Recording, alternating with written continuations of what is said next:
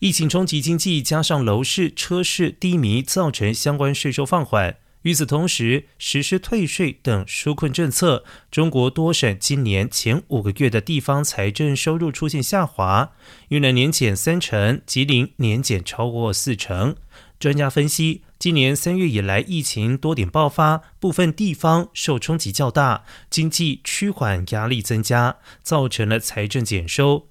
根据统计，除了吉林衰退百分之四十四点二，云南年减百分之三十点五，天津年减百分之二十八点九。受到疫情与封城影响的上海，前五个月的财政收入也呈现年减百分之十六点八。